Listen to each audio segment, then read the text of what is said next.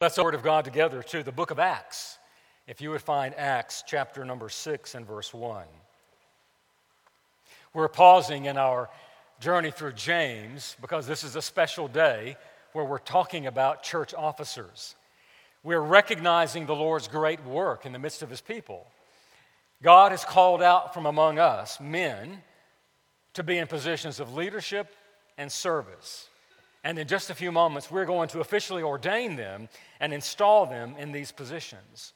But the first thing we're going to do this morning is the most important thing. We're going to hear from the word of the Lord. And the Lord has a special challenge directed at us, and we need to listen to it as it comes to us from his inspired voice. Acts chapter 6, beginning in verse 1 through verse 7. Now, in these days, when the disciples were increasing in number, a complaint by the Hellenists arose against the Hebrews because their widows were being neglected in the daily distribution.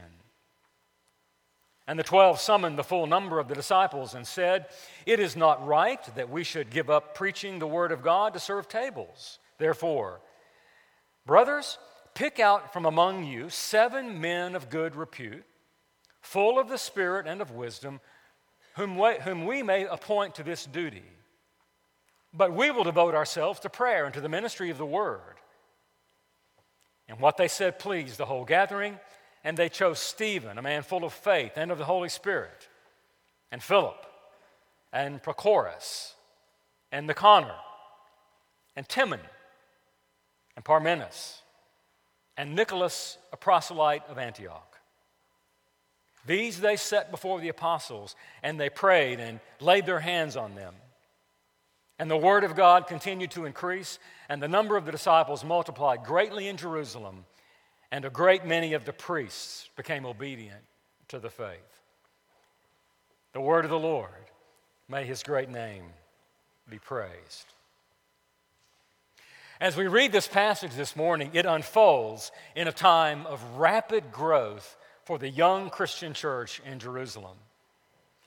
Luke tells us here, the author of Hebrews, Luke tells us that, or uh, the author of Acts tells us that the disciples were increasing in number at this time. The Lord was adding to his church.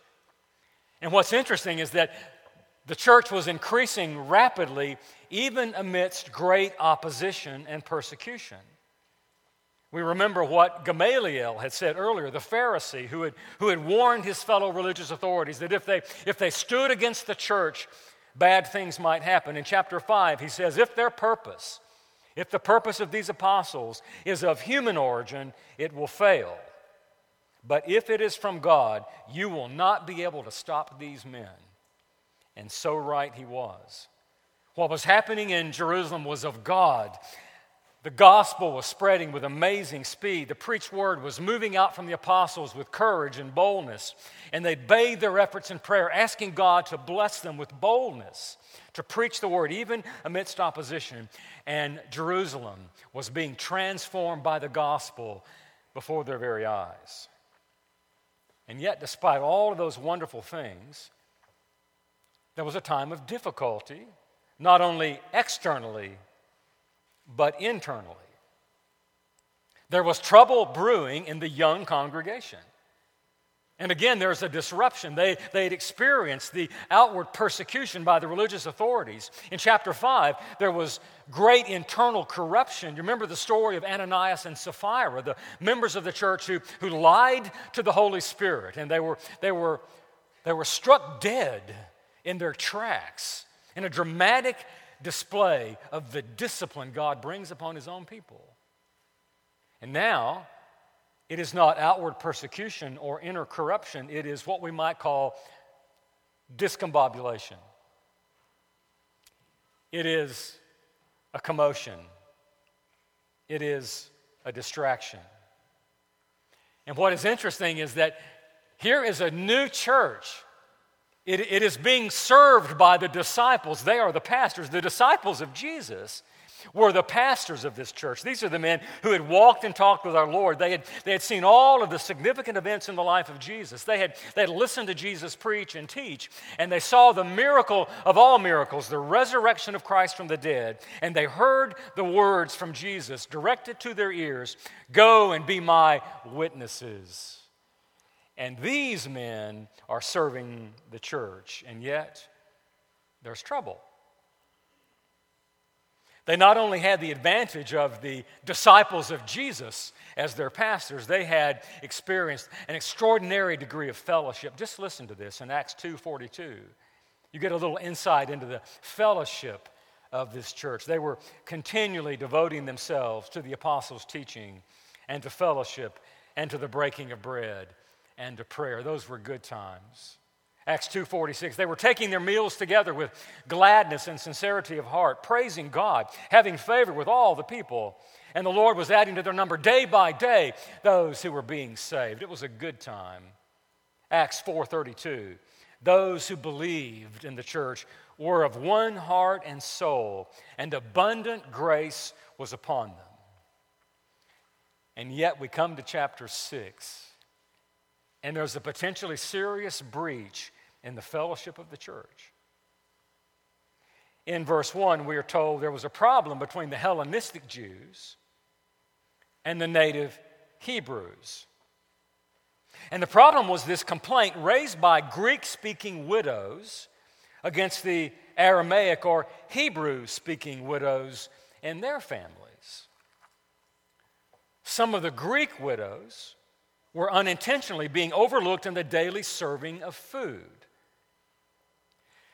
What they did way back then was the church met together daily and they offered meals for the poor among them. It was a time of persecution. It had always been a time of persecution, even for the Jews living in Jerusalem. And now the church is going to be persecuted. And there are many, many poor who've come into the church, many, many needy. And so they had a ministry of food every day. And, and for some reason, unintentionally, some of the widows were not being served their daily ration these Hellenistic Jewish women had moved back to Jerusalem having lived in far lands most of their lives. Years ago, their families had fled, their Jewish families had fled the persecution that was brought down upon the Jewish people. And now they've come back home to Jerusalem. But while they were away living in the Greek Empire, they became immersed in the Greek way of life. They spoke Greek. Their ways of life were Greek, their customs were Greek, and now they're back in the church of Jerusalem, and they're with native Hebrews who never left home. And so there's a cultural divide, there's a linguistic divide. One commentator notes that these Greek speaking widows were under suspicion by reason of the fact that they were born, some of them elsewhere, some of them born in Jerusalem having moved, but they were more Greek than Hebrew. And their attitudes and outlook were more Greek than Hebrew. And since coming back to Jerusalem, they had become Christians, and now they're all together, but they're all different. And someone is being overlooked unintentionally, and there is this conflict. And it's a conflict among the widows, the most vulnerable of society, the ones commanded by the word to be careful to take care of, the ones that Jesus so cared about and spoke so often of those very fragile people, and it is those widows who are being overlooked, and they begin to complain. There is a complaint in verse 1. That's a word that means to murmur. Someone's being overlooked. Is it on purpose? Do they not like us? Will they not welcome us into the church? And so here's a problem a problem of fellowship in the church, even in the first Christian church. Well, recognizing the potential disruption, the potential danger, in verse 2, the 12 apostles summoned the congregation of the disciples together to figure out what to do. How can we address this potential fracture in our fellowship? How can we address the disturbance of the peace and the unity of God's people? The problem for the apostles was one of, of logistics and of priorities. It was impossible for the apostles to care for all the needs of all those people. Remember how big this church was. In Acts chapter 2, the first time Peter preached, there are 3,000 added to the church in one day. And then he preaches a second sermon, chapter 4, and 5,000 more men come in. This is a big church. And you have only a handful of pastors. There are too many people, too many issues, too many practical needs. And so the, the, the sheer magnitude of the need has, has overwhelmed the apostles. Logistically, but also in terms of priority. For their priority, their primary task is that of the Word. And so they say this to the congregation in verse 2 it is, it is not good, it is not desirable that we neglect the Word of God in order to serve these tables. If the apostles began to, to try to serve all the needs of the body, they would not preach the Word. The ministry of the Word would suffer. And if you don't have the ministry of the Word, you do not have a church. Do you see that? That's why they're so passionate the church is created by the word, the church is sustained by the word. You may have a large congregation, but if you don't have the word of God, you do not have a church. And so the church stands or falls upon the word. And that's why they say we can't neglect the word. We cannot neglect prayer. Those are fundamental primary duties. We we need help. We need help. What is interesting and you don't see this in the English translations. But what is interesting is that both the preaching of the word and the distribution of food are called ministries. And this is where our word deacon comes from the all purpose word for servant or ministry of service. The daily serving of food is a ministry necessitated, necessitated by our condition and by our calling together into a common family called the church. We, we bring our needs with us. We're a family. And the meeting of those practical needs is a necessity for the body of Christ. But then in verse 4, the ministry of the word, the word serving in verse 1, the word ministry in verse 4, same word. They are both essential. They are both tasks given to the church to, to care for the very practical material needs of God's people and to give them the word are both essential. And here the, the, the, apostles recognize that, that it isn't one or the other, it is both. We must preach the word and care for one another. We must preach the word and meet each other's needs within the body of Christ. And you can't really have an effective, healthy, God honoring, Christ exalting church if you don't do both of those well. The word preached first, and the practical needs of the people cared for secondly. They come up with a solution. The apostles, acting in the wisdom the Lord had given them by His Spirit. They summon the congregation together and they give the congregation an order. Select from among you, brothers, seven men.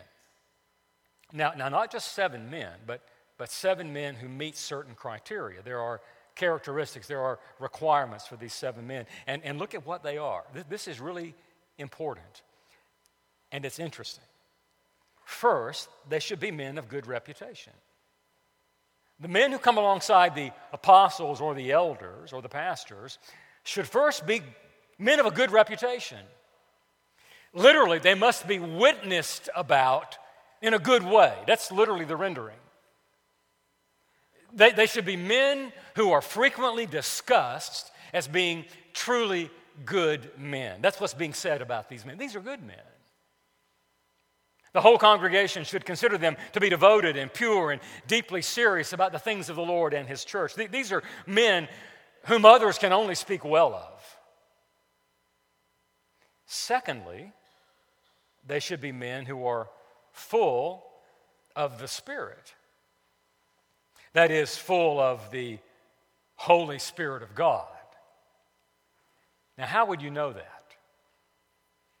How would you know that they're full of the Spirit? Well, well, you see it.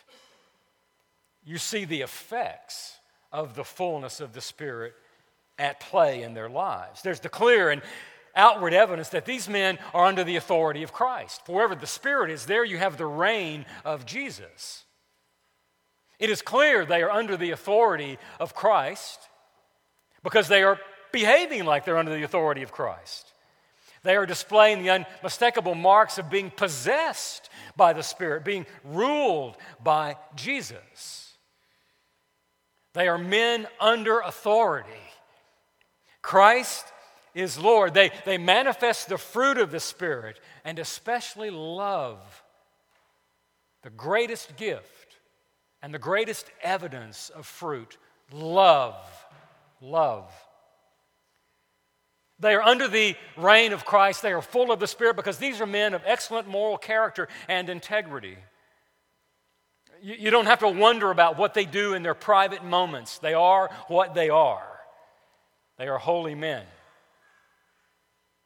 These men are easily identified as bondslaves of Jesus, full of the Spirit. Third, they're full of wisdom. Wisdom. Spirit empowered wisdom. Dr. Ben Witherington, a New Testament authority, defines wisdom this way Wisdom, biblically, is the ability to discern the right thing to do when choices must be made. It is not worldly wisdom, it is not being worldly wise, but is, it is to think as influenced by the Holy Spirit, to think God's thoughts after Him. These are men who are under the Spirit's guidance. They, they will lead others to make choices that, that honor the Lord and, and accomplish His will. Now, that's who you're to select men like that. A bit later in the history of the church, Paul, as we've read this morning in our morning reading, will lay out more specifically the requirements. And what he's doing in 1 Timothy, he is telling us what it means to find men, good men, full of the Holy Spirit and wisdom. Here's what they look like they are dignified, they are not double tongued, they are not addicted to wine, they are not greedy. They hold the mystery of the faith with a clear conscience. They are true blue believers in Jesus. They are tested men and they pass the test.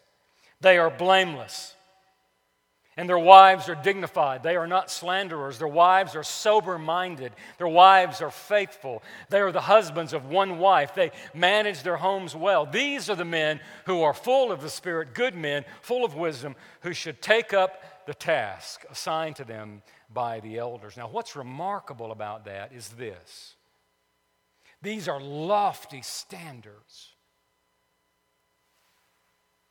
I mean, they're way up there. These are, these are, these are, these are high, high marks to achieve for men who are going to do nothing but wait on tables. Isn't that ironic? Such lofty standards for men who are going to do nothing but serve food. Why? Why such lofty standards? These men are not going to preach. They're not going to teach. They're not going to be spiritual leaders. They're not elders. They're, they're, they're, simple servants. Why do you need men of such lofty spiritual stature to do this? And here's where the kingdom of God is completely backwards to everything else. The reason you need men of such sterling spiritual quality to wait on tables is because it takes a deeply spiritual, humble man to simply serve. It takes an extraordinary man full of the Spirit, to serve in the shadows, to get no acclamations, to have no power, to have only the authority to serve. These men will be the church peacemakers. There's a disturbance, there's a conflict because we're all sinners, we're all humans. Every church has these things. And these men will come alongside the apostles or the elders, and they will bring peace to the congregation by serving. And it will take a manly man, a man full of the Spirit and wisdom, to do such a lowly thing as serve in the shadows. And that's the truth of the kingdom of God. That's what Jesus did. He emptied himself, he took on the forms the form of a bondservant. He washed the disciples' feet. He served in the shadows. He died a criminal's death on the cross, and he saved the world. And these men are to be like Jesus. They want no power, no praise, no spotlight. They simply serve. And it will take the Spirit of God in them, it will take all of the wisdom of God and the love of God for them to love the church enough to serve without the expectation of being served, and to give without the expectation of receiving, but to meet the needs as simple servants of Christ. And so they do that. They start thinking about who they can bring to the apostles, men like that, who will serve like Jesus served. In verse 4, they reiterate their main function. The apostles do. They say, while we have these men serving and taking care of the needs and being peacemakers, we will devote ourselves to prayer and to the ministry of the word. The primary need of the church, the word of God and prayer. A secondary need, the practical ministry of the church. And the Lord will then bless his church to be all that she should be. Later on, Paul will again expand on the ministry required of elders and their character traits. They are too, uh, as well, to be men of integrity and wisdom, apt to teach, doctrinal purity, love humility, gentleness. Not pugnacious, Paul says, not, not a fighter, but a shepherd. And he will tell the elders what to do. The New Testament elders are to preach the word, he says. Preach the word, reprove, rebuke, exhort with great patience and instruction. Paul will tell Titus, as an elder, hold fast the faithful word, exhort in sound doctrine, refute those who contradict. The, the word is given to the elders, and the practical needs given to the deacons. And they work hand in hand to provide for the body of Christ. And she then is ready to accomplish her mission in the world. Well, they did that. The plan finds approval in verse 5 with the whole congregation. It makes sense. Everybody's happy with this structure of the church. And so, in response, the people choose men who meet the requirements and they bring them to the apostles, and we have their names. And their names suggest that they're coming from the, the Hellenistic side of the Jewish family, which would make sense, right? Because the problem started among the Hellenistic Jews. And so you have Stephen and you have Philip and Prochorus, Nicanor, and Timon, and Parmenas, and Nicholas. And they bring them to the apostles for final approval and commissioning. And notice what happens the apostles pray.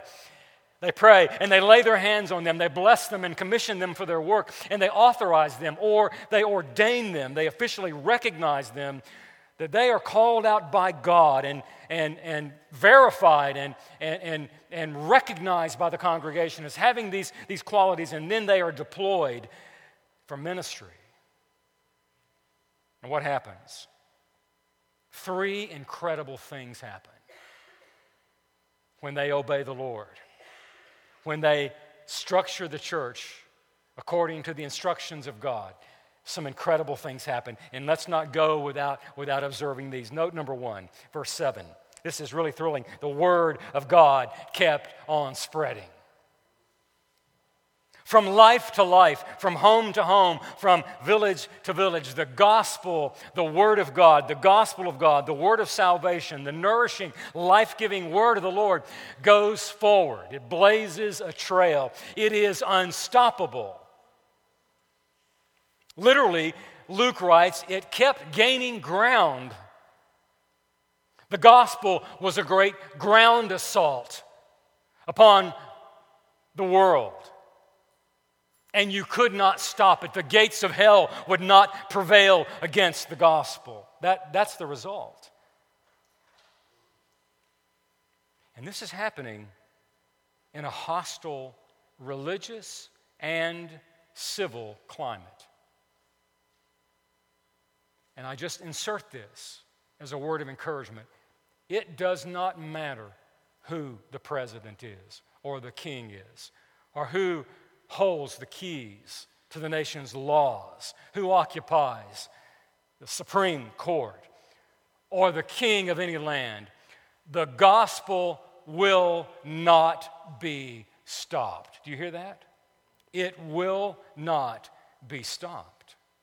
You can't chain up the gospel, cannot build a wall around the gospel.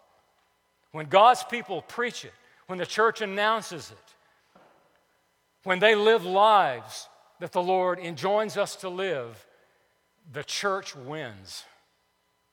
It is almost irrelevant who the king is if we stay on mission. And that's good news because the fate of the church does not lie in that little box you're going to enter on Tuesday. The future of the church is in the hands of the King. And it was then, and it is now. And despite the opposition, the gospel is grinding up ground after ground after ground. And it will leave Jerusalem and go into Samaria, and it will penetrate the furthest corners of the globe. That's what happened. Secondly, the number of disciples continued to increase greatly in Jerusalem. With the gospel enjoying freedom of movement, more and more people are learning of Christ, believing upon him, and know the connection between the preaching of the word and the making of disciples. The apostles preached the word, the deacons assisted them in caring for the practical needs of the body, and more and more believed. The number of disciples began to grow right there under their feet, like it will here. Again, it's inevitable. The city of Jerusalem began to experience the fires of true gospel revival. And then a third result, and don't miss this one.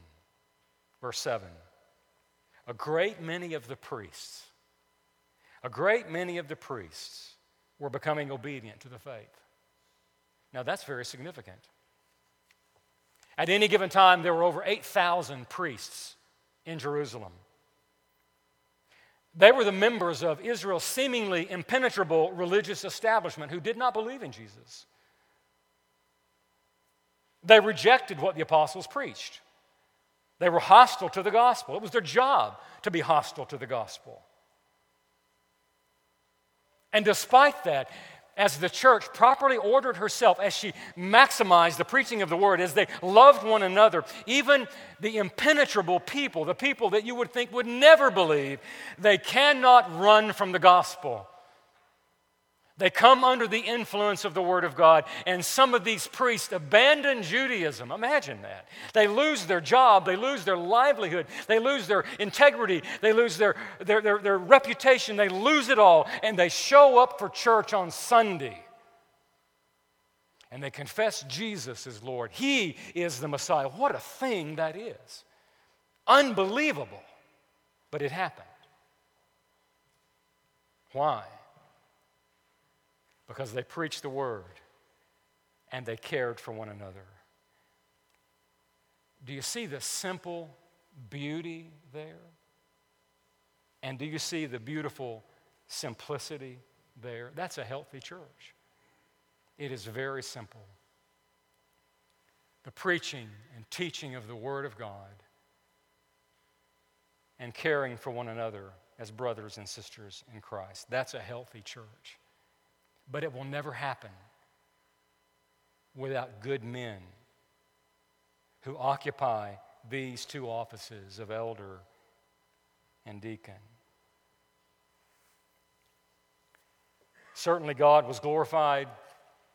Certainly, the people were edified. And as we've just seen, indeed, the world was evangelized. And there you have the plan to save the world.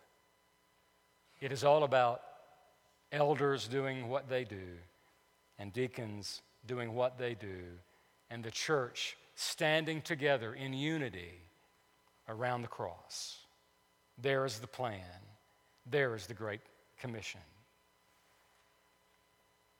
Well, today, this is a, a very important moment in the life of our young church. In just a few minutes, we're going to do exactly what the church at Jerusalem did some 2,000 years ago. For we desire to preach the word and teach it, and we desire to care for one another.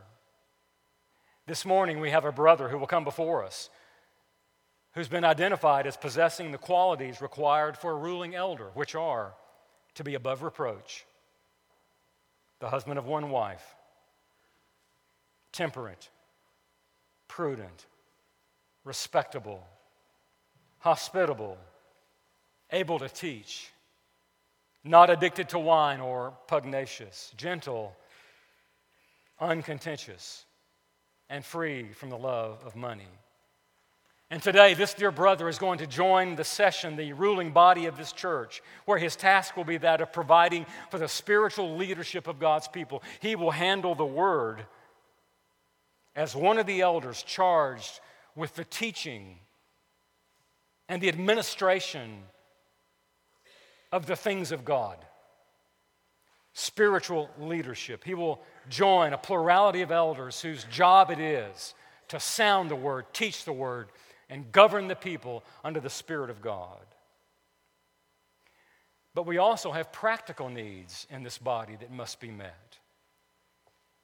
And so, in keeping with the biblical model, we've identified, you've identified some good men of good reputation who we believe are full of the Spirit and of wisdom, who will come alongside the elders of God's flock, and who will be set apart for their ministry and ordained to do what deacons should do. And we should expect God to move. We should expect that the Word of God will spread rapidly and will increase. We should expect that the church will be healthy and alive with spiritual power, that she will be unified. That when there are difficulties, we we will find peace in Christ as led by the officers. And we should expect that over time, in, in the Lord's good time, a harvest of souls for his kingdom, and all of that for the glory of God. And that's what we're about to do. And that's why we're about to do what we're going to do, because this is the way the Lord's church is built. May God bless us as we move into our time where we will officially recognize these brothers and ordain them to the ministry God has called them to. At this